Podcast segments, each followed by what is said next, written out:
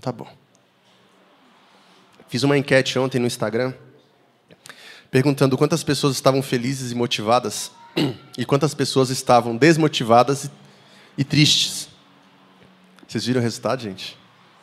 noventa por cento das pessoas responderam estão desmotivadas e tristes. Vocês sabem que desde o início dessa igreja nós temos feito uma leitura cronológica do texto bíblico. Cronológica e expositiva, né? Estamos em Romanos. Mas essa semana eu senti muito forte que Deus estava dizendo e direcionando para que a gente conversasse sobre um outro tema aqui. E é o tema que eu quero falar com vocês hoje. Portanto, nada que Deus faz é à toa. Se Ele trouxe você aqui nessa manhã, é porque Ele quer te dizer algo. Se, ele, se você está assistindo isso aí ao vivo na sua casa, é porque Ele quer te dizer algo, amém? Então receba essa ministração hoje, que Deus encontre terreno fértil no seu coração. Às vezes, a gente fica desmotivado e não sabe o motivo. Conversei com umas quatro pessoas essa semana, todas elas me disseram a mesma coisa. Estou desmotivado, estou triste, não encontro significado na coisa. Isso não é falta de fé. Quando a gente fala de uma vida sem propósito, a gente não está falando de uma vida em que você não conheceu a mensagem do Evangelho. A gente está falando de, às vezes, a gente ficar perdido sobre para onde nós devemos ir. E muitas vezes nós estamos assim. A história da Bíblia conta que o povo de Israel vagou pelo deserto durante quarenta anos porque eles estavam sem propósito, eles estavam perdidos. Entre as desobediências deles, entre os problemas que eles tinham de idolatria e infidelidade, existia um outro problema que eu acredito que seja maior, que é o fato de eles estarem perdidos. E muitas vezes nós estamos perdidos. E, quando estamos perdidos, nós ficamos cansados, desmotivados, desanimados. E isso não é de hoje, amados. Às vezes você não sabe diagnosticar isso. Você não sabe se isso é uma crise de ansiedade. Você não sabe se isso é uma crise depressiva. Você não sabe se isso é uma falta de coragem, uma falta de fé. Você não entende o que está acontecendo, mas você não consegue se levantar. Você está imóvel, você está imobilizado. E é interessante porque Deus ele vem falando com a gente isso já tem um tempo. Nós estamos falando sobre medo nessa comunidade já tem alguns dias. Domingo passado nós lemos o texto de Romanos. E o Senhor dizia para a gente, desperta do sono, você que dorme. Então, Deus está nos dando alguns direcionamentos, mas às vezes a gente não consegue captar. E eu, queridos, eu sei que a gente está vivendo um, uma, um momento atípico. Esse pós-pandemia pegou a gente de maneira complicada. Talvez você nem imagina que isso possa ser um sintoma desse problema social, esse problema de saúde pública que nós vivemos recentemente e ainda estamos vivendo. Cada um reagiu de uma maneira. Algumas pessoas saíram dessa mais rápido, outras ainda estão nessa. E aí eu me pergunto, eu fico assim, sabe? Quem trabalha diretamente comigo aqui na igreja sabe que eu sou uma pessoa pilhada. Pessoal que coordena o projeto do Casa, quem faz o discipulado, quem faz o som, todo mundo que trabalha diretamente. Sabe que eu sou uma pessoa... E às vezes eu fico me perguntando, cara, será que eu será que eu estou pilhado demais? Ou o nosso povo está devagar demais? E eu não consigo encontrar resposta para isso, igreja. Eu simplesmente não consigo encontrar resposta para isso. O que eu estava lembrando, né, André? Está aqui a Beth e o Geazi, cunhado e a irmã do André, gente, que vieram lá de São Paulo só para esse culto. Tava lembrando, André, quando a gente era mais jovem, né? Eu sempre fui velho, né, amados? Desde adolescente. Mas eu lembro que o André era jovem. O pessoal ficava até de madrugada na, na igreja. Ia para a padaria conversar até cinco horas da manhã. Por quê? Porque amava aquele ambiente de estar junto. Não era o culto, eram as pessoas. Né? Você também já foi assim, provavelmente. Veio de igreja que você passava, segunda-feira era ensaio, terça-feira discipulado, quarta-feira culto de oração, quinta-feira reunião com o pastor, sexta-feira oração de consagração, sábado culto de jovens, domingo de manhã E B D, domingo à noite culto de celebração, e você estava full, irmão. Aí você fala, nossa, eu estou cansado. É cansativo mesmo, nem eu quero isso. Deus me livre.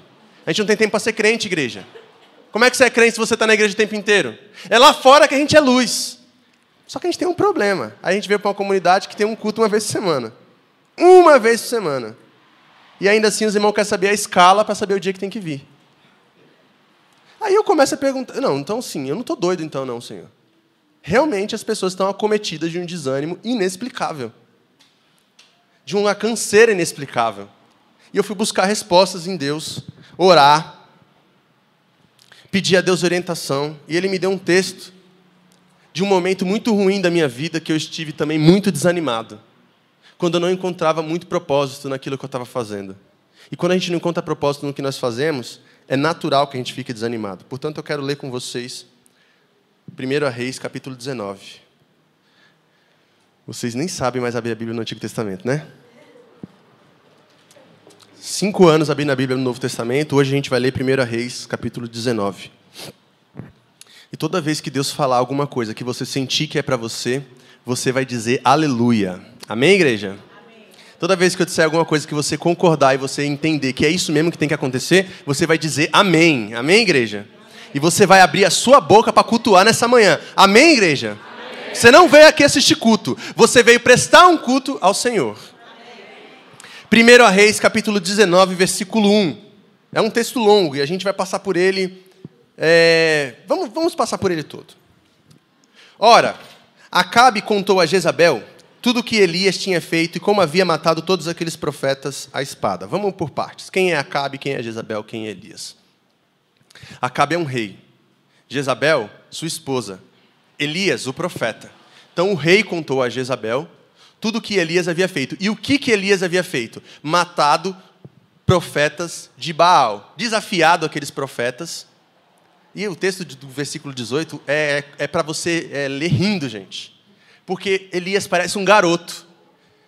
Sabe o que Elias fez? Ele reuniu todos os profetas de Baal e falou assim: a gente vai fazer um desafio aqui. Vamos fazer... Coloca aqui, ó, faz uma fogueira, coloca um bicho aqui e um bicho aqui. E a gente vai orar. E a gente vai orar para que esse, essa fogueira pegue fogo e o sacrifício seja aceito. Vocês não vão mover nada. Larga esse fósforo, entendeu? Larga esse, esse isqueiro aí. A gente vai orar e pedir fogo do céu. Olha o desafio de, de Elias. Né? A gente olhando hoje e fala, nossa, Elias é muito, né, macho hétero. Aí ele começa, os caras começam a orar. Aí Elias olha para os caras e fala assim, ora mais alto. Talvez seu Deus esteja dormindo. Está no texto bíblico. Talvez ele esteja meditando. Está vendo, Rana? Ora mais alto que seu Deus está descansando. Elias parece um garoto. E aí eles oram, oram, eles começam a se cortar, porque Deus não responde a oração deles, o Deus deles, Baal. E aí Elias, ele pega e fala assim, posso agora? E como um super saiyajin, ele ora assim e fala, Senhor, manda... Aí que, olha como é que Elias é abusado. Ele manda trazer cinco jarros de água e molhar a lenha. Molha. Mas aí não vai pegar fogo, molha, porque eu não quero que vocês tenham dúvida que isso aqui é milagre. Ele manda molhar... Aí o negócio pega fogo, igreja. O negócio pega fogo. Quando pega fogo, Elias olha e fala assim, beleza, agora vocês entenderam quem é Deus verdadeiro. Manda os caras para o final do monte, ó, e mata todo mundo. Elias, complicado, né?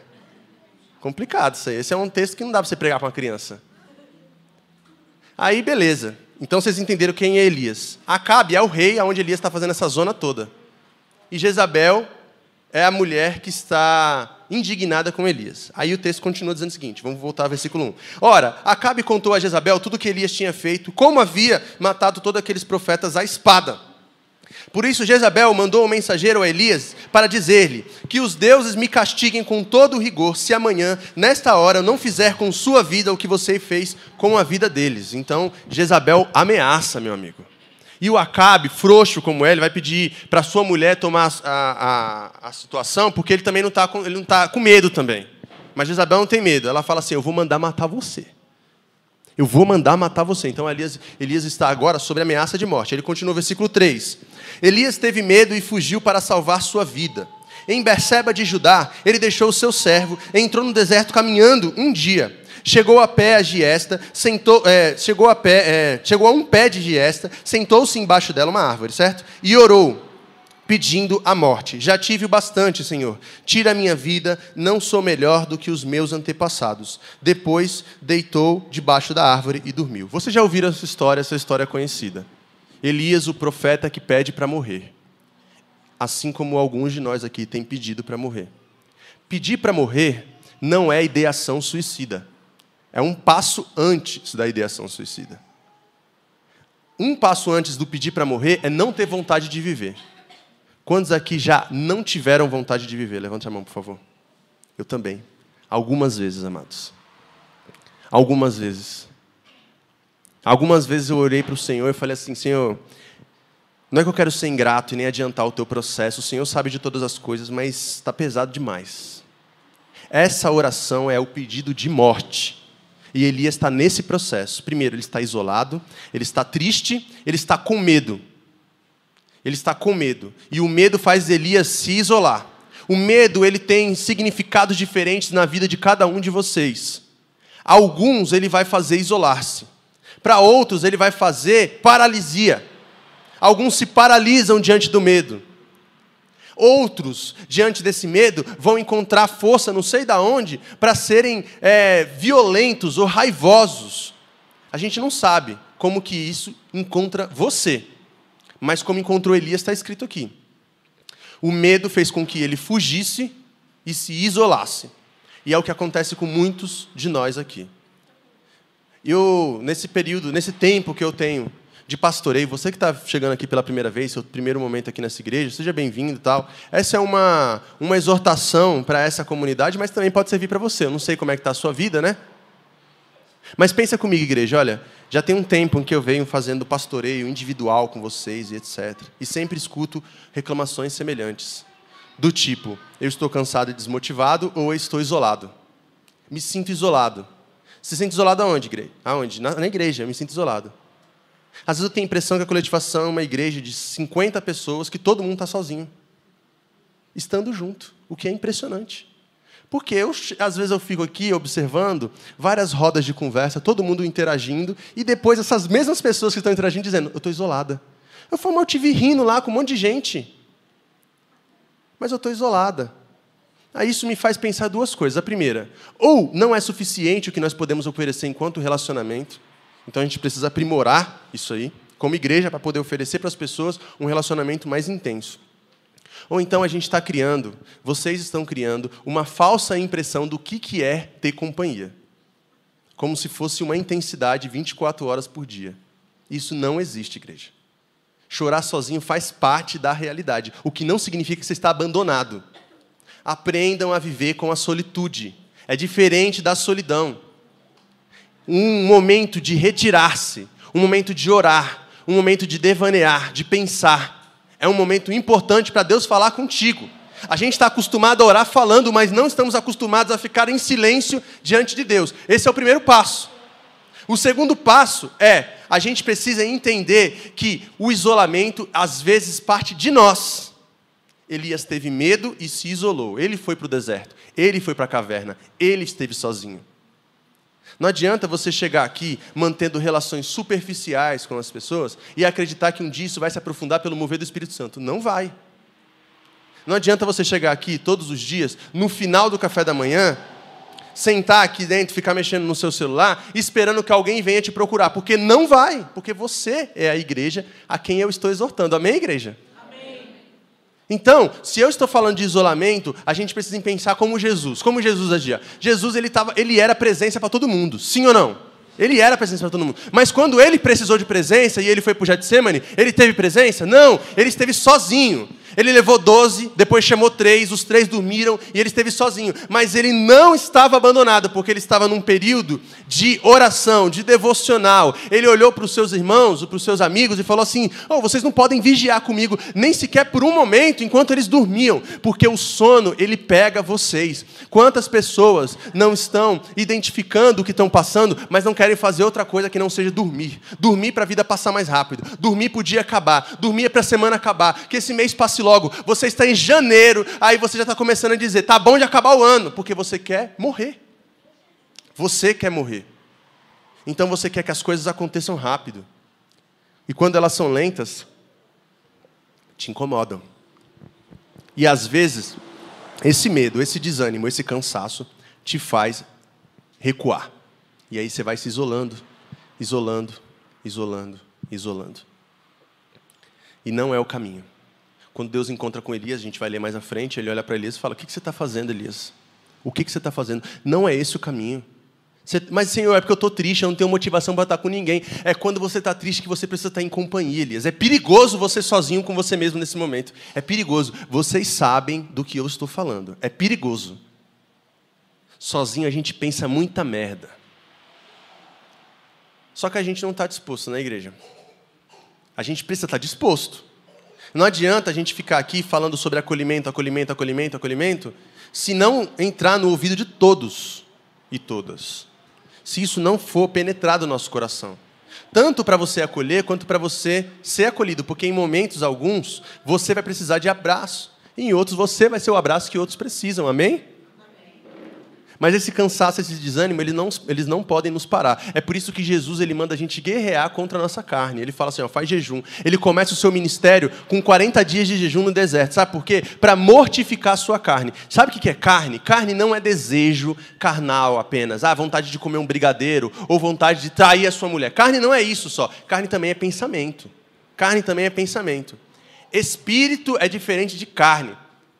E Jesus ele vai para o deserto para ele doutrinar a sua carne, para a sua vontade ser submetida à vontade de Deus, para que então ele pudesse, lá no final do Evangelho, fazer a oração do Getsemane três anos depois e dizer, seja feita a tua vontade e não a minha. Ele só conseguiu fazer isso porque ele vivia uma vida devocional, uma vida de sujeição da sua carne ao seu espírito. Mortalidade. Você precisa morrer a sua carne, igreja. Você precisa morrer a sua carne. E como é que eu faço isso, Deus? Eu já não tenho mais força. É difícil. Primeiro que a gente acha que as coisas só acontecem com a gente. Né? A gente acha que as coisas só acontecem com a gente. Olha, vamos, vamos, vamos dar sequência aqui que você vai ver. Elias pediu para morrer. Desejou... Eu também tenho uma, outra coisa aqui, gente. Elias desejou antecipar o plano de Deus. Pedir para morrer é antecipar o plano de Deus. A interrupção da vida é uma, é uma intromissão quando você diz assim, eu sei a hora de parar. Então, você quer, você quer pausar ou estopar a vida de alguém, certo? Porque você acredita que aquela pessoa não merece viver. E é esse sentimento de punitivismo e vingança, ele é cheio disso. De definir quem merece viver ou quem merece morrer, certo? Aí você fala, não, Dan, mas aqui não. Aqui todo mundo é muito pró-direitos humanos, etcétera e tal. Mas você, às vezes, faz isso com você, o que não significa, o que não resolve nada. Porque você acha que você sabe a hora de viver e morrer. Algumas pessoas não têm força suficiente para continuar. Eu entendo. Eu não estou aqui, sabe, para fazer um julgamento moral a respeito do, do suicida, não, amados.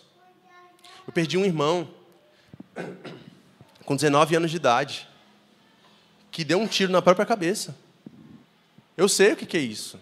Eu era muito pequeno, mas eu via a dor dos meus pais.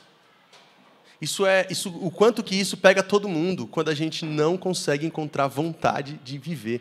Por isso eu quero te dizer que o Senhor está passando aqui nessa manhã, trazendo a vocês um renovo do Espírito Santo, para que você saia daqui motivado e que você seja contemplado com vida e vida em abundância. Não é qualquer vidinha, não. Ele não quer te dar qualquer vidinha. Ele não quer uma vida mínima. Ele não quer que você tenha direito ao básico. Ele quer que você tenha direito ao extraordinário. Agora... Você precisa ressignificar o que é o extraordinário. Porque você está esperando que Deus faça isso de maneira material, mas Ele quer fazer de maneira imaterial. Ele quer que você possa dizer, como Paulo disse dentro da prisão, tudo posso naquele que me fortalece, passar por cadeias, por perseguições, por morte, tudo posso naquele que me fortalece. Essa é a paz que excede todo entendimento, igreja. É quando o Senhor, Ele dá para a gente a certeza de que não existe nada mais importante do que estar na tua presença, cumprindo a tua vontade. Você vai para a cruz com convicção, chorando, mas com convicção. Você vai para a cadeia com convicção, porque você tem propósito. Se você está sem propósito de vida, esse é o momento que Deus quer te mostrar um propósito de vida. Você acredita nisso? Você pode olhar para isso aqui e falar assim, isso não é para mim, que bom, é para a igreja aqui. Ou você pode falar, Deus me trouxe aqui porque Ele queria me dizer isso. Depende de você como você vai sair daqui hoje. Depende de você. Aí o texto continua, no versículo cinco ainda, né? Depois deitou-se debaixo da árvore e dormiu. De repente, um anjo tocou nele e disse, levante-se, coma. Elias olhou ao redor, e ali, junto à sua cabeça, havia um pão assado sobre brasas quentes e um jarro de água. Ele comeu, bebeu, deitou-se, e deitou-se... Porque aqui está cortado. Deitou-se o quê? Deitou-se de novo. É... Ah, tá, descobri o que aconteceu. Passa, Casinha, eu cortei um pedaço do texto. O anjo do Senhor voltou, tocou nele e disse, levante-se e coma, pois sua viagem será muito longa. Passa o próximo. Então ele se levantou, comeu e bebeu. Fortalecido com aquela comida, viajou quarenta dias e quarenta noites até chegar a Horeb, o monte de Deus. Presta atenção, amados. Tem um tweet muito famoso da Bruna Santini, que eu acho que todos vocês já viram, né? que é sobre esse texto. Nunca subestime o poder de uma soneca e de um lanche. Na vida de Elias foi a ferramenta de Deus para motivar ele. Mas existem algumas lições importantes aqui. A primeira, disciplina. A disciplina não depende da sua vontade. A disciplina você faz, mesmo quando você não quer, para que um dia você possa fazer querendo. Ah, mas eu não tenho força, eu não tenho vontade de levantar nem de comer. Mas coma, porque você precisa de energia para continuar a caminhada. Ah, mas eu não tenho força para levantar. Mas levante pela disciplina que você precisa cumprir com as suas obrigações. Tem gente precisando de você, amado. Tem gente precisando de vocês. Você pode não entender. Você fala, cara, mas eu sou sozinho, eu não tenho filhos. Não interessa. Porque a gente sempre está influenciando pessoas ao nosso redor, mesmo que você não perceba. Então, a primeira coisa que o texto nos ensina é sobre disciplina. Faça mesmo sem querer. Essa semana, recebi uma mensagem da Lu, na quarta-feira, dizendo o seguinte: Dan, eu estou esgotada. Eu não vou conseguir fazer o casa hoje. Estou esgotada. Estou cansada, minha semana foi cheia de trabalho. E eu sei o amor que ela tem por esse projeto. Eu falei assim: Lu, eu entendo. Se você fosse uma novata na igreja, eu ia falar para você, fique em paz. Mas você está junto aqui comigo na liderança. E eu preciso te dizer uma coisa. Eu já estive esgotado diversas vezes e fiz.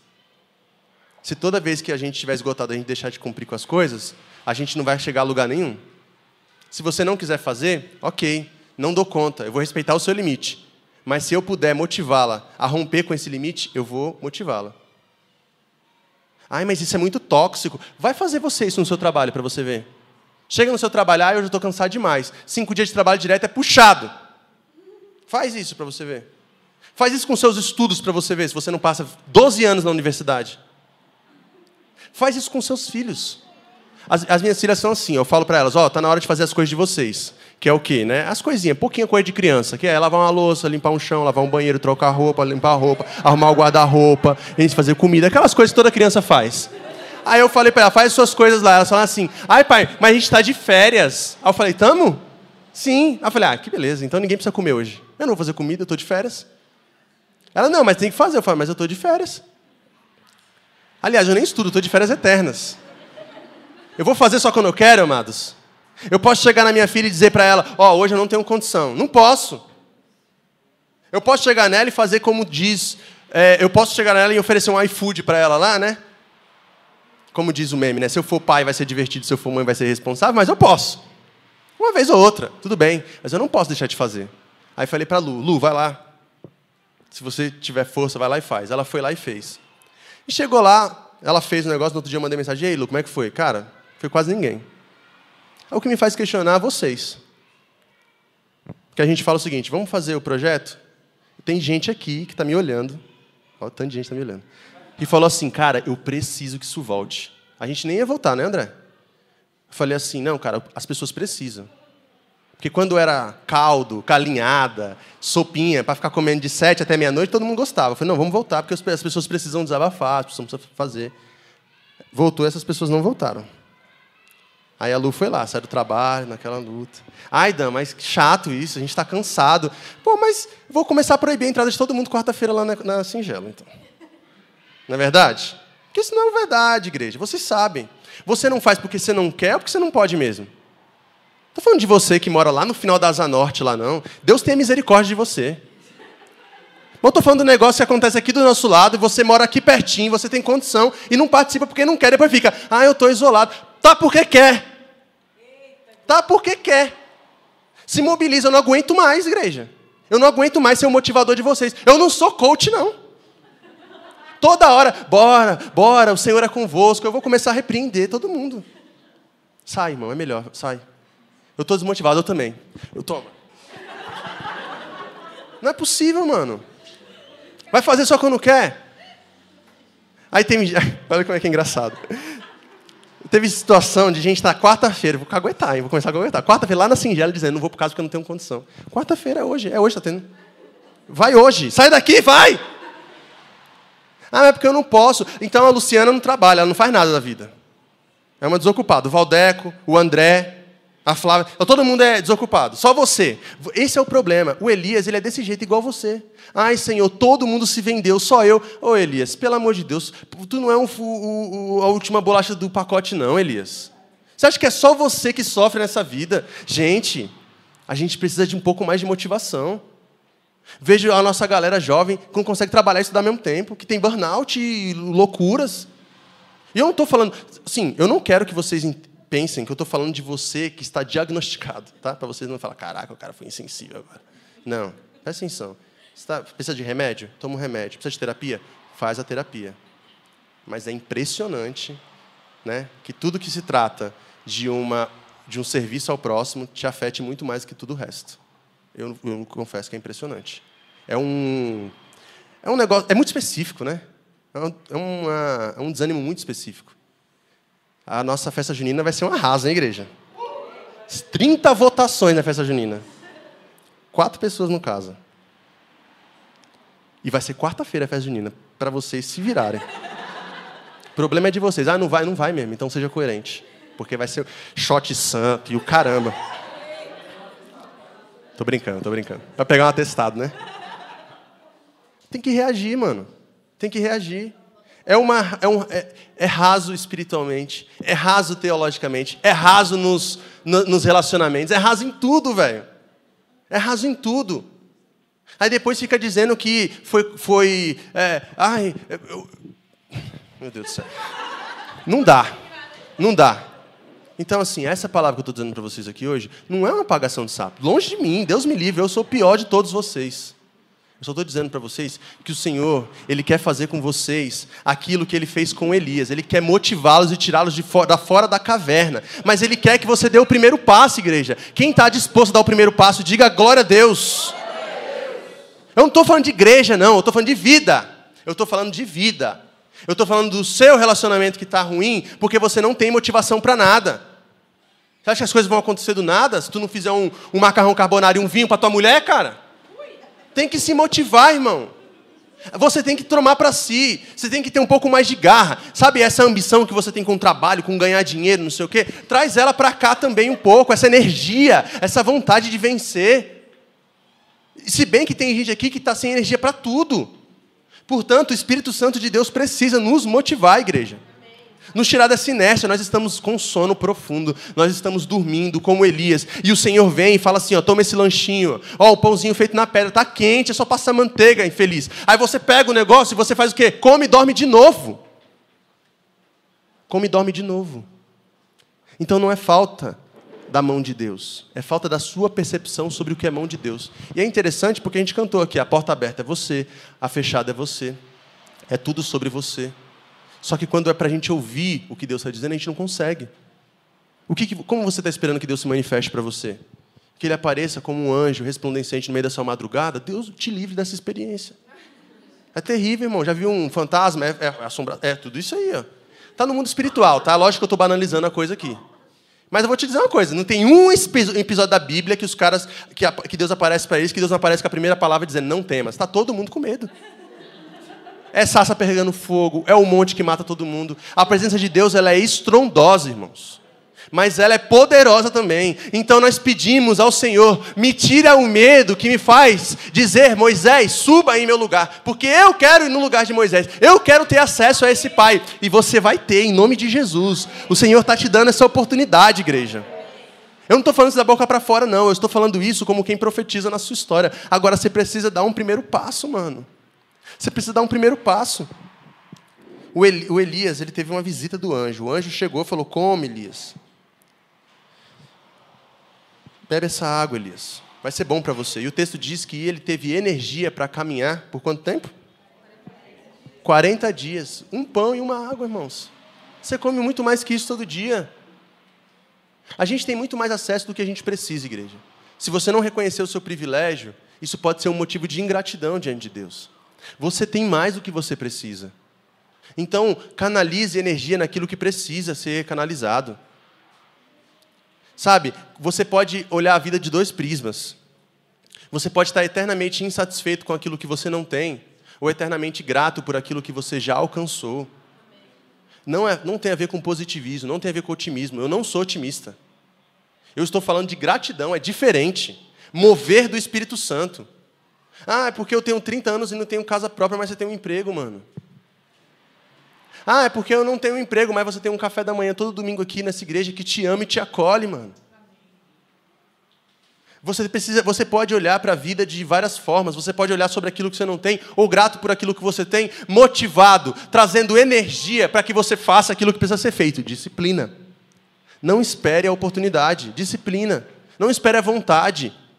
Palavras como eu não tenho ânimo, eu não tenho força, eu não consigo. Às vezes elas nos tomam mesmo. E eu quero te dizer uma coisa, igreja. Se isso está tomando a sua vida, de maneira que você está perdendo o controle, procura ajuda, mano. Faz uma terapia, vai buscar um psicólogo, vai tomar uma medicação, que o Senhor vai usar essas ferramentas para abençoar você e te tirar dessa fossa, em nome de Jesus. Mas não se acomode com isso, não. Aprenda a orar também. Você é crente, mano. Aprenda a orar, a pedir ao Senhor, Senhor, eu preciso de força, Pai.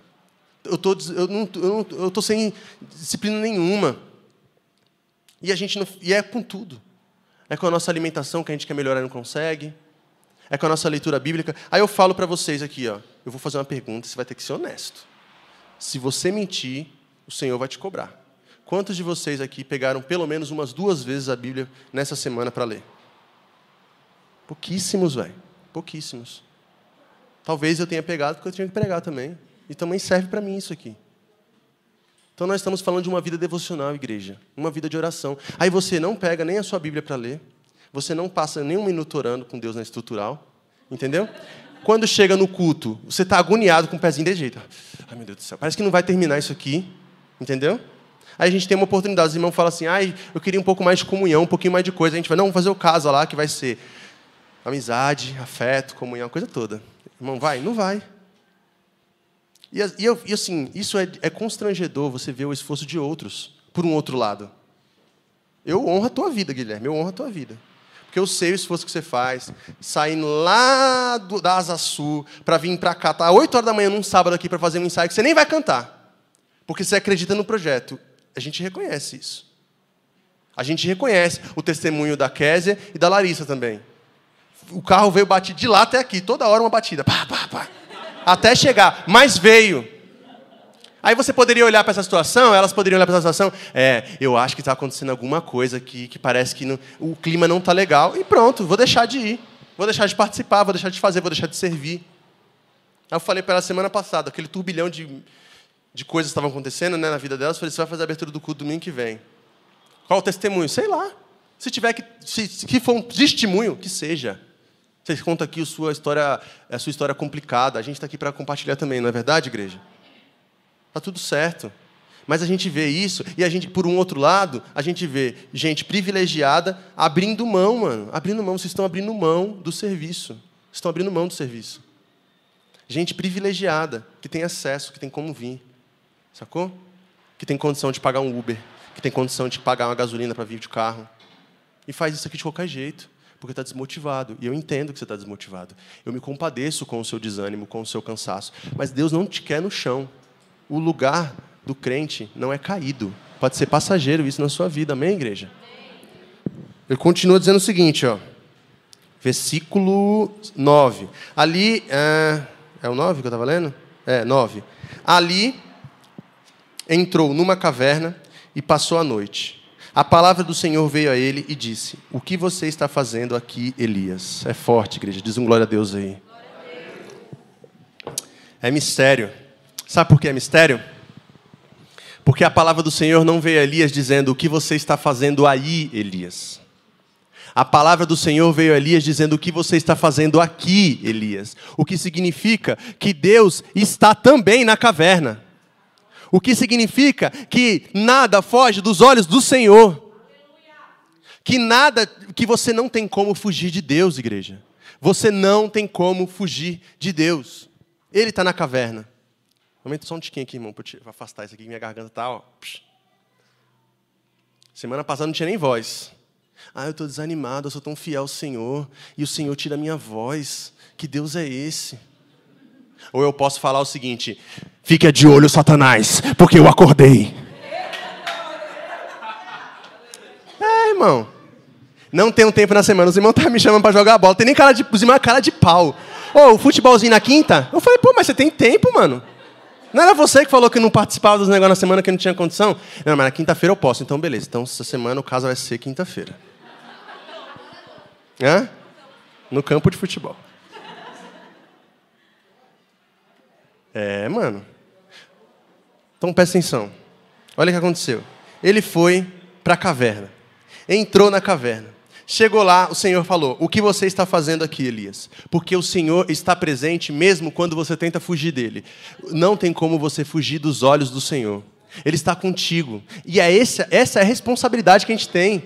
Essa é a responsa de andar com Jesus, é saber que Ele não nos abandona. A impressão que a gente tem é que porque as trevas não se misturam com a luz, o Senhor Ele nos abandona quando a gente chega nos lugares feios da vida. E Ele não faz isso. Ele está lá com você. Ele está na fornalha com aqueles homens que estão sendo queimados porque não se dobraram. Ele está nos piores lugares possíveis. Ele está lá naquele lugar de autodestruição, onde você está se medicando indevidamente, se cortando. Ele está lá com você. Ele está lá no quarto onde você está prestes a cometer um adultério. Ele está lá com você.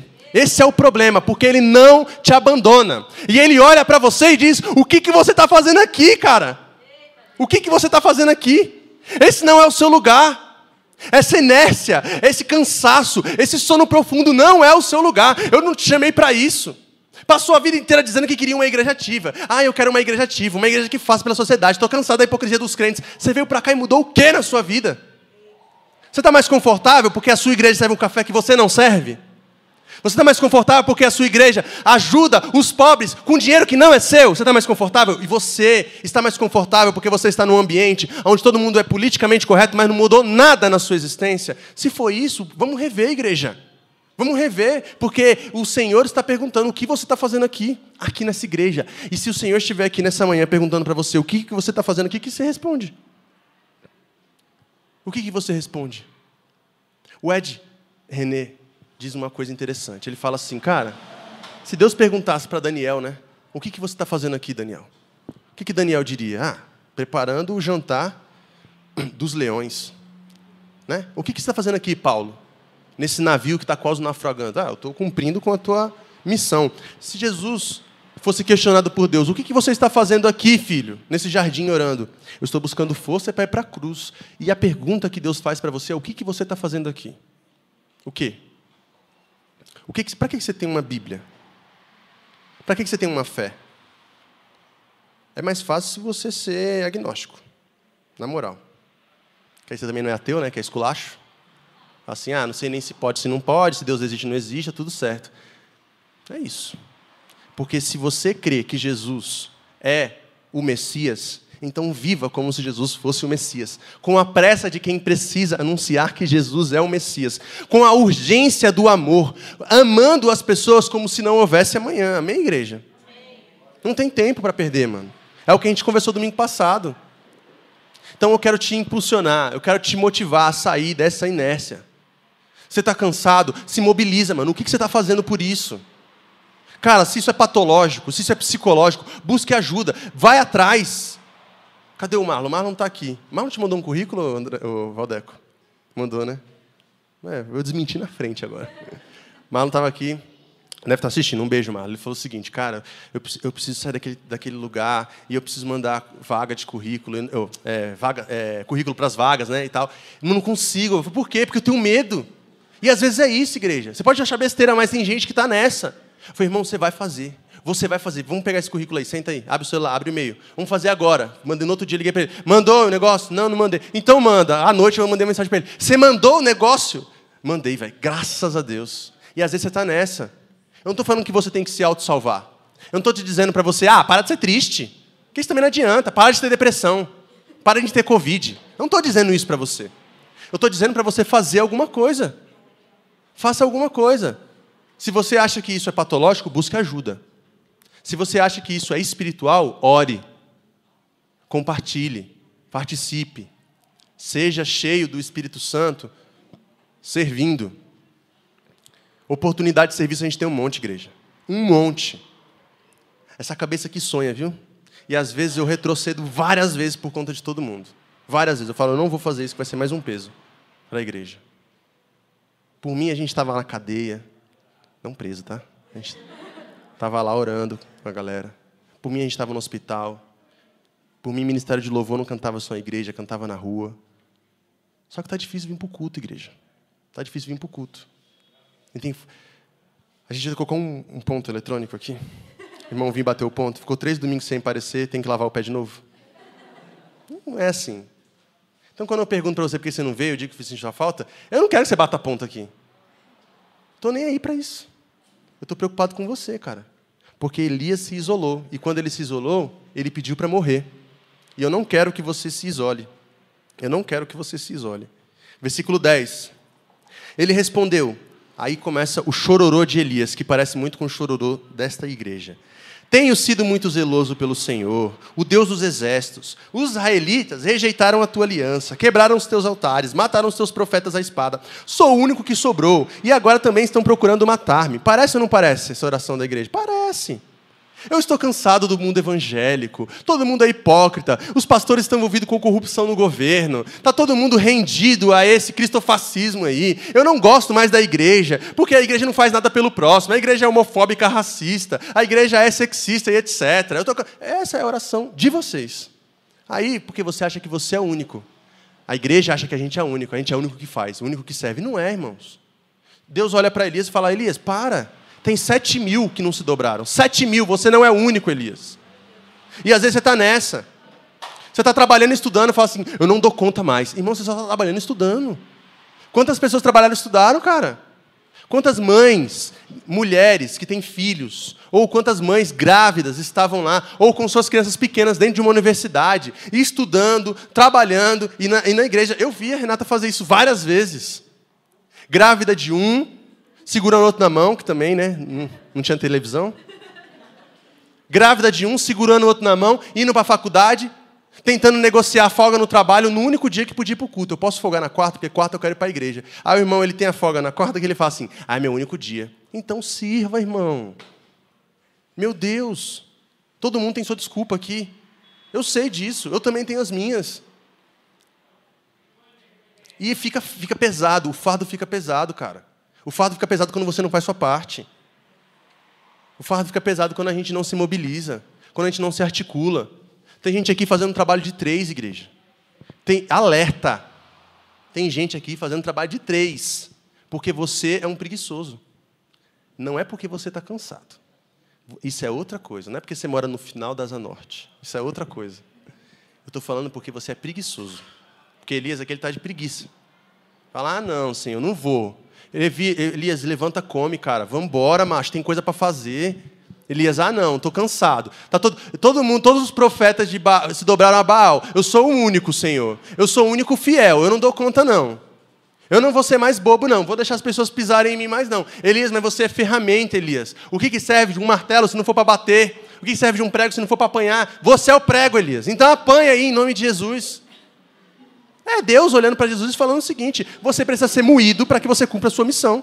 Caraca, Senhor, mas isso é um pouco cruel da sua parte, você não acha, não? Cara, é a missão.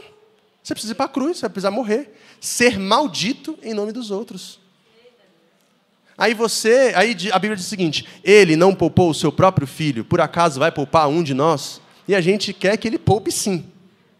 Assim, não, Jesus morreu para que ele fosse o sacrifício final, para que eu não fizesse sacrifício nenhum. E eu não estou te pedindo sacrifício. Não pedi para ninguém trazer um novilho aqui, não pedi para vocês colocarem sangue, nem nada do tipo. Não faço isso, não lanço desafio para vocês. Lanço não, lanço nada.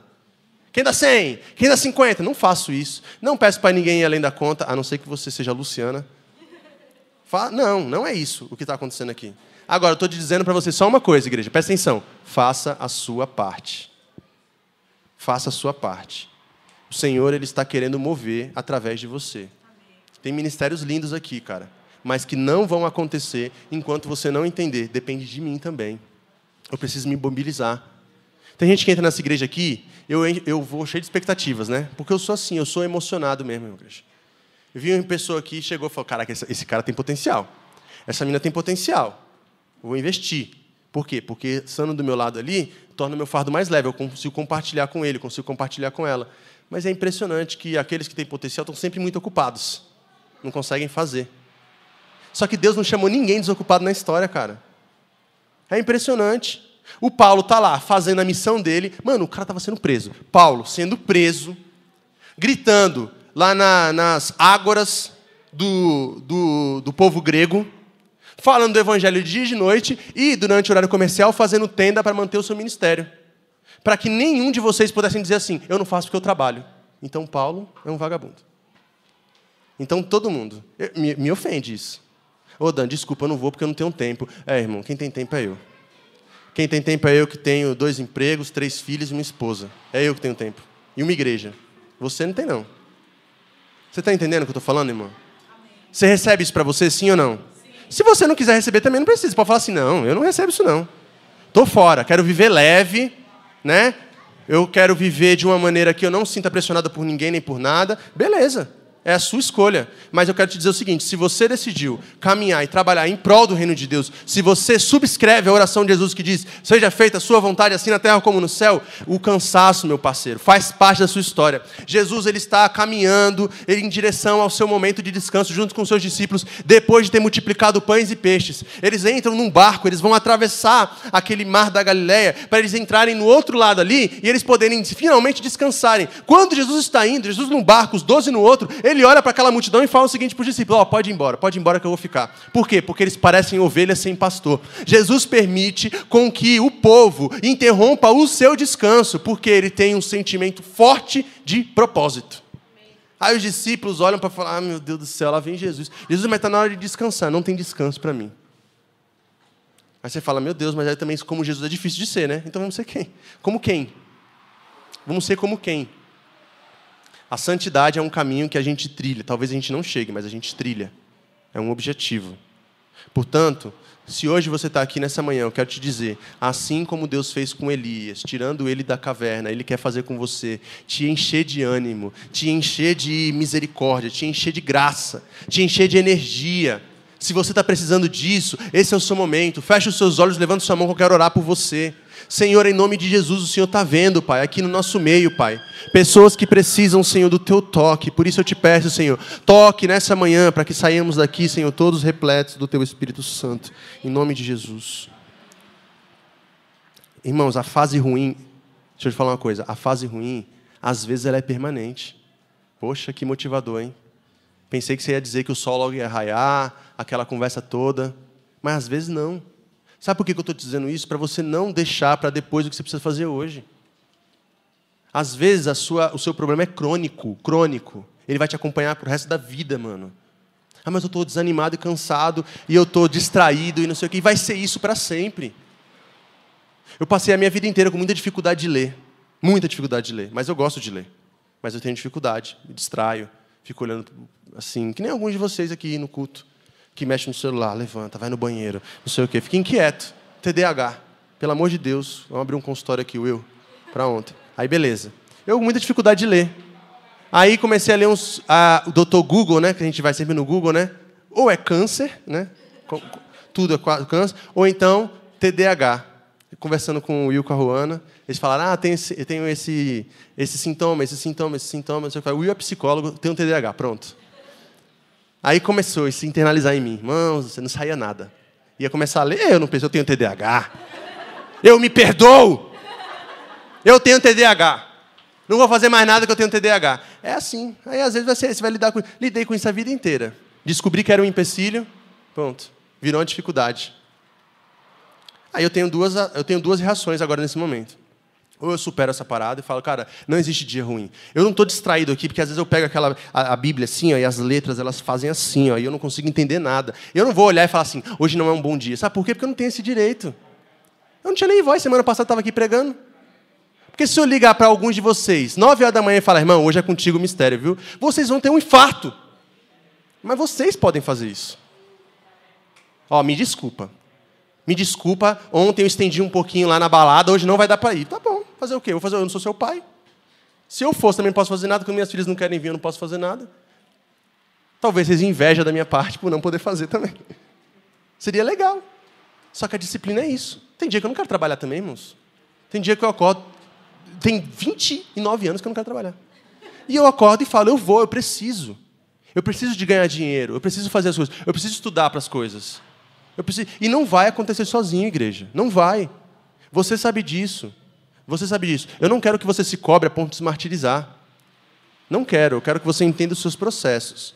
Ah, é porque é, fulano está num tempo, eu estou no outro. Não se compare com ninguém, em nome de Jesus. Cada um tem o seu momento. Você não precisa estar é, tá casado para dar resposta à sociedade. Você não precisa estar tá formado para dar resposta à sociedade. Você não precisa estar tá ganhando um X de salário para dar resposta à sociedade. Esquece isso. Deus não quer isso para você. Agora, eu quero que você aprenda a lidar com os seus próprios limites, os seus próprios desafios, cara. Que você olhe para dentro e diga, cara, eu vou tentar mais um pouquinho, velho. Eu vou tentar, eu vou tentar mais um pouquinho. Pode ser que você não consiga, mas pelo menos de consciência tranquila você vai ficar. Eu dei o meu melhor. Eu dei o meu melhor. Então, assim, esse negócio de não faça porque eu estou numa fase ruim, pode ser que essa fase não passe, igreja. Pode ser que ela não passe. Tem gente aqui nessa igreja que está numa fase ruim tem cinco anos. E eu não estou brincando. Uma fase ruim tem cinco anos. Talvez, antes de eu conhecer, deveria estar numa fase ruim de mais outros cinco anos. E sempre está. Nossa, mas eu não estou bem. Às vezes é o seu psicológico, às vezes é o seu emocional, às vezes é o seu trabalho, às vezes é a sua faculdade, às vezes é o seu casamento, às vezes é a sua igreja, às vezes é o seu pastor, que é um... Enfim, pode ser qualquer coisa. E assim, aí, ai daqueles que dependem de você, ai daqueles, porque eles vão morrer. Porque você só serve quando você acha que você tem condição. Por isso que Deus, ele é misericordioso, né? E a coisa não depende de mim. Não do meu braço, não da minha força. Deus me livre isso. Eu sou só ferramenta. Então, se eu olho e falo assim, olha, cara, hoje eu tô, eu tô mal, eu sei que vai acontecer. Se amanhã a Luciana falar assim, hoje eu não tenho condição, eu sei que vai acontecer. Por quê? Porque isso aqui é de Deus.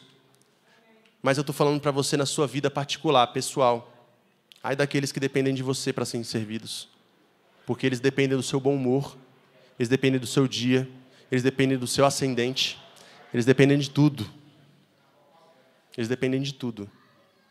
E você depende de um Deus que te ama incondicionalmente. Isso é muito doido, né? Aí você fala, então olhe para Deus, não olhe para mim. Não existe isso. Paulo diz assim, ó, se você quiser ver Jesus, olhe para mim. Jesus diz, você quer ver o Pai? Olhe para mim. E os discípulos, mas como é que a gente vê o Pai? Ele fala, mas eu estou aqui. Quem vê a mim, vê ao Pai. O evangelho não é uma coisa transcendente do céu. Você não vai sair daqui, olhar para cima e ver Deus. Ele vai se manifestar na vida de cada um de vocês aqui. Por isso, deixe na cruz aquilo que está pesado demais para você. Por isso, você tem que ir até o Pai para colocar no colo dele quando estiver sobrecarregado e cansado, porque ele vai te aliviar. Amém, igreja? Busque nele esse pit stop de ânimo, essa injeção de gás. Busque nele e faça, sirva, se mobilize. O problema é você querer dar migalhas das suas coisas para Deus. E a gente tem falado disso aqui tem tempo. Você acha... Que, e assim, é difícil, igreja. O, o mundo que nós vivemos, da forma, a sociedade capitalista que nós vivemos, ela não permite que nós tenhamos tempo. É triste, irmão. É triste. Você não tem tempo para sua família. Está cheio de casal em crise no casamento porque o cara não tem tempo de brincar com as filhas. Isso é triste. E às vezes a igreja é a última coisa que você quer mexer. Por quê? Porque está tudo bagunçado na sua história. Mas você está fazendo o quê por isso, mano? Você está buscando melhorar? Você está tá estudando? Você está buscando novas oportunidades de trabalho? Você está mobilizado? Você está pelo menos orando para você sair dessa situação? Ou você está acomodado com isso? De que você é um burro de carga pro resto da sua história? Você não é isso. Deus quer que você tenha tempo de qualidade, que você falte um culto para você ir num parque tomar um sol com a sua filha, porque ele está lá também. Mas ele quer que você esteja presente quando precisar de você para lavar alguns pés. É isso que ele quer. Graças a Deus, ele não se restringe a esse templo. Amém, igreja? Graças a Deus, servir a Deus não é só servir a comunidade de fé. Amém, igreja? Amém. Mas também é isso. Também é. Aí, beleza. O Elias continua. Ah, catorze que eu estava, é? onze. O Senhor lhe disse... É porque saiu da, da sequência aqui, tá, irmãos? O Senhor lhe disse... Saia e fique no monte na presença do Senhor, pois o Senhor vai passar. Então veio um vento fortíssimo, e que soprou os montes, que separou os montes, e esmigalhou as rochas diante do Senhor. Olha isso. Mas o Senhor não estava no vento. Depois houve um, é, depois do vento, houve um terremoto, mas o Senhor não estava no terremoto. Depois do terremoto, houve um fogo, mas o Senhor não estava nele. Depois do fogo, houve um murmúrio de uma brisa suave. Quando Elias ouviu, puxou a capa para cobrir o rosto, saiu e ficou à entrada da caverna, e uma voz lhe perguntou, o que você está fazendo aqui, Elias? Presta atenção, a gente cantou aqui que a tempestade é você. Que mais que é você? A chuva forte é você. Que mais que é você? O vento forte é você. E aqui o texto está dizendo tudo o contrário. Veio o vento forte, não era Deus. Veio a chuva forte, não era Deus. Terremoto, não era Deus. Fogo, não era Deus. Então não canta mais essa música. Estou brincando, não tem nada a ver. Sabe o que isso quer dizer? Que Deus se manifesta de maneiras diferentes. Às vezes ele precisa que ele seja um vento forte, te sacuda o suficiente. Às vezes ele é um terremoto para estremecer as suas estruturas. Mas quando ele percebe que você está encolhido, entristecido dentro de uma caverna, ele é sensível o suficiente para ser uma brisa suave. Ele é a brisa suave. Mas o texto é lindo, porque o texto está dizendo o seguinte para Elias: sai da caverna que você está, Elias. Saia e fique no monte, na presença do Senhor, porque o Senhor vai passar. O Senhor vai passar, igreja. O Senhor vai passar, igreja. O Senhor vai passar e Ele está passando aqui, igreja. Quando o Senhor passa, o que você faz? Você não fica deitado, você não fica na caverna, você não fica isolado, você sai para a presença dEle, você sai para fora do monte, porque o Senhor vai passar. Então Ele é o vento forte, Ele é a chuva forte, Ele é a tempestade, mas também é a brisa suave, o que significa que você precisa aprender a discernir o que é o Senhor, para você parar de dizer que você está abandonado, de que Deus não fala contigo, porque Ele fala contigo sim, mas às vezes você está esperando tempestade quando Ele é brisa, e às vezes você está esperando brisa quando Ele é tempestade, mas Ele sabe o que Ele precisa ser na sua vida, Ele sabe. Os evangélicos brasileiros ficaram malucos quando viram a encenação de um Deus que era uma mulher preta. Vai dar mó treta, como diz o Emicida. Mas quem assistiu o filme A Cabana está ligado que fazia muito mais sentido para aquele homem ter uma relação de Deus enquanto uma mãe do que quanto um pai. Porque Deus é assim, Ele te conhece. Amém. Talvez você precise de um pastor, mas talvez um pastor tenha feito mal na sua vida e Deus vai te mandar um irmão. Talvez você ache que você precisa de um amor, que você precisa de um parceiro, de um cônjuge, mas às vezes isso foi tão pesado na sua vida que Deus vai te mandar um amigo. Porque Ele é sensível o suficiente para entender aquilo que você precisa. Portanto, o que o Senhor disse para Elias, Ele disse para você nesta manhã: saia da caverna, porque o Senhor vai passar. Saia da caverna, porque o Senhor vai passar. Amém, igreja? Você pode aplaudir ao Senhor nessa manhã, igreja? O Senhor vai passar. O Senhor vai passar e Ele está aqui no nosso meio. Talvez o seu desânimo parta de uma falta de reconhecimento das brisas suaves. Como diria mais uma vez o Emicida, as pequenas alegrias da vida, isso aí vocês sabem, um versículo não sabe. As pequenas alegrias da vida adulta, você não reconhece. Uma tapaué quando a tampa encaixa. Você dá glória a Deus? Não, você está achando que eu estou de brincadeira? Não estou não, irmãos. Quantos de vocês agradeceram assim com um coração contrito o café que você comeu aqui hoje? Quantos? Quantos de vocês chegou em casa, abriu a geladeira e viu aquela comida e falou: nossa, glória a Deus, porque o Senhor está aqui? Quantos de vocês deram graças a Deus porque vocês foram dormir um dia em paz com seu parceiro sem brigar? Quantos? Agora, quando você briga, você chama até o diabo. A gente não reconhece as brisas suaves. E Deus é a brisa suave, igreja. Deus é a brisa suave. Ontem eu estava vindo para casa, saindo do trabalho, aí toda vez que eu vejo uma sirene eu fico com medo, né, igreja? Eu não sei isso aí, se é o meu medo porque eu sou preto ou se é o problema por causa do Detran, aquelas, aqueles probleminha ali. Vi uma sirene e falei, mano, é uma blitz. E teve uma vez, inclusive, que eu estava orando para Deus para não parar numa blitz. Eu não paro, não paro. E meu carro estava tudo certo. Mas é o trauma, né, irmãos? É o trauma. E eu, eu vim já pensando assim, meu carro está com o pneu careca. Já era, perdi. Não tem uma vez que não aconteça isso. Perdi, perdi, vai ficar.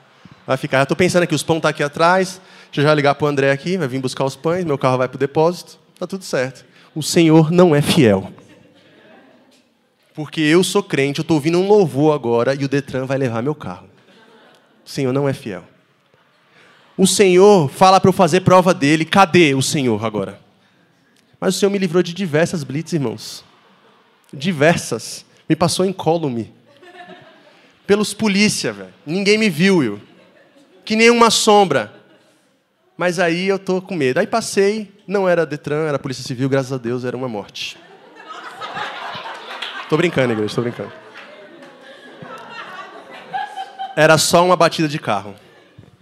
E aí eu fui, voltei e falei assim, nossa, a brisa suave é você, Senhor. Voltando para casa com os pãozinhos tudo dentro do carro, no porta-mala, que nem a história do ovo, igreja. E você não reconhece, igreja. Aí você fala o seguinte, ah, eu não vejo milagre, você não vê ou você não reconhece ele? Primeiro que isso é uma canalice, né? Você acreditar que Deus vai te livrar da blitz, do Detran, porque, porque você é fiel, né? Você está com o pão da igreja. Paga as tuas multas, troca o teu pneu, né? Primeira coisa. Mas a gente faz assim com Deus, a gente testa Deus dessa maneira. Não é verdade? Pois bem, reconheça a brisa suave, reconheça a tempestade, porque o Senhor está aqui e a tudo dá graças. Aí o texto conclui dizendo o seguinte, é meio-dia, né, igreja? Mas pode ficar tranquilo aí, porque você sabe que eu não costumo estender. Mas hoje o Senhor está passando aqui. quatorze. Ele respondeu, tenho sido muito... Aí vem Elias de novo. Meu Deus do céu, ninguém aguenta a oração de Elias mais. Aí Elias começa de novo para o Senhor. Tenho sido muito fiel, Senhor. Eu sou o único evangélico no Brasil que não se dobrou a Baal, Senhor. Eu sou da coletivação. A minha igreja serve café da manhã para as pessoas em situação de rua, Senhor. A minha igreja, Senhor, ela não é uma igreja, Pai, que gasta dinheiro com ar-condicionado, Senhor. A minha igreja, Pai. Eu sou uma pessoa misericordiosa. Eu não sou homofóbico, Senhor. Eu não sou racista. Eu não sou machista, Senhor. Oh, meu Deus do céu, eu não aguento mais. Essa é a oração de Elias. Aí quinze, versículo diz o seguinte. O Senhor lhe disse, volte pelo caminho onde veio, vai para o deserto de Damasco. Chegando lá, unja Azael como rei da Síria. Unja também Jeú, filho de Nissim, como rei de Israel. E unja Eliseu, filho de Zafate, de Abel-Meolá, e para suceder a você como profeta. Jeú matará todos aqueles que escapar da espada de Jazael, e Eliseu matará todo aquele que escapar à espada de Jeú. No entanto, fiz sobrar sete mil em Israel, todos aqueles cujos joelhos não se inclinaram diante de Baal, e todos aqueles cujas bocas não o beijaram. Primeira coisa aqui, Deus olha para Elias e ele não... olha para Elias e fala assim, ah, Elias, eu vou te tomar no colo. E às vezes ele faz isso, às vezes ele faz, mas nesse momento ele não faz. Ele dá um empurrão em Elias. Ele fala, Elias, come o pão, bebe a água e volte para o deserto. Volte para o deserto, porque lá é o seu lugar. Eu não estou falando, gente, que a caverna ou o deserto é o lugar pecaminoso onde Elias não deveria estar, porque João Batista vem de lá e ele é abençoado por Deus. A diferença é que João Batista era o profeta que era para estar no deserto. Elias era o profeta que era para estar no meio do povo. Então é, é sobre estar onde Deus quer que você esteja. Deus não olha para Elias e fala o seguinte, ô Elias, eu entendo você, meu filho. Eu agradeço pelo seu esforço aqui, muito obrigado. Deixa eu dar uma palavra de reforço aqui e tal, porque senão você vai ficar chateado comigo, vai falar que eu sou um Deus déspota e etc e tal. Ele fala assim, Elias, volte para o deserto, Elias. Faça o teu trabalho. É o que ele fala para você hoje. Está difícil, está cansado, faça o teu trabalho. Eu vou te abençoar no caminho. Mas tem um problema aqui que encerra esse texto, que é o problema da substituição de Elias. Elias reclamou com Deus três vezes em oração. No versículo dezoito também. Eu sou o único que sobrou. Todos se dobraram a Baal. Eu sou o único que sobrou. Todos se dobraram a Baal. No último versículo, Deus olha para Elias e fala, você vai ungir Eliseu para ficar no seu lugar. Eu não vou te dar mais essa responsabilidade. Se está pesado para você, eu vou tirar de você. E Elias precisa ir lá ungir aqueles reis. E ele precisa ungir Eliseu para ficar no lugar dele. E ele perde o privilégio de ser profeta de Deus para aquele povo naquele momento. Talvez isso possa ser uma substituição. Já deu seu tempo, Elias, já aposentou, vem outro. Mas talvez isso possa ser uma troca. E eu tenho certeza que você não quer perder o lugar aonde Deus quer que você esteja. Amém? Quero que você feche seus olhos aí.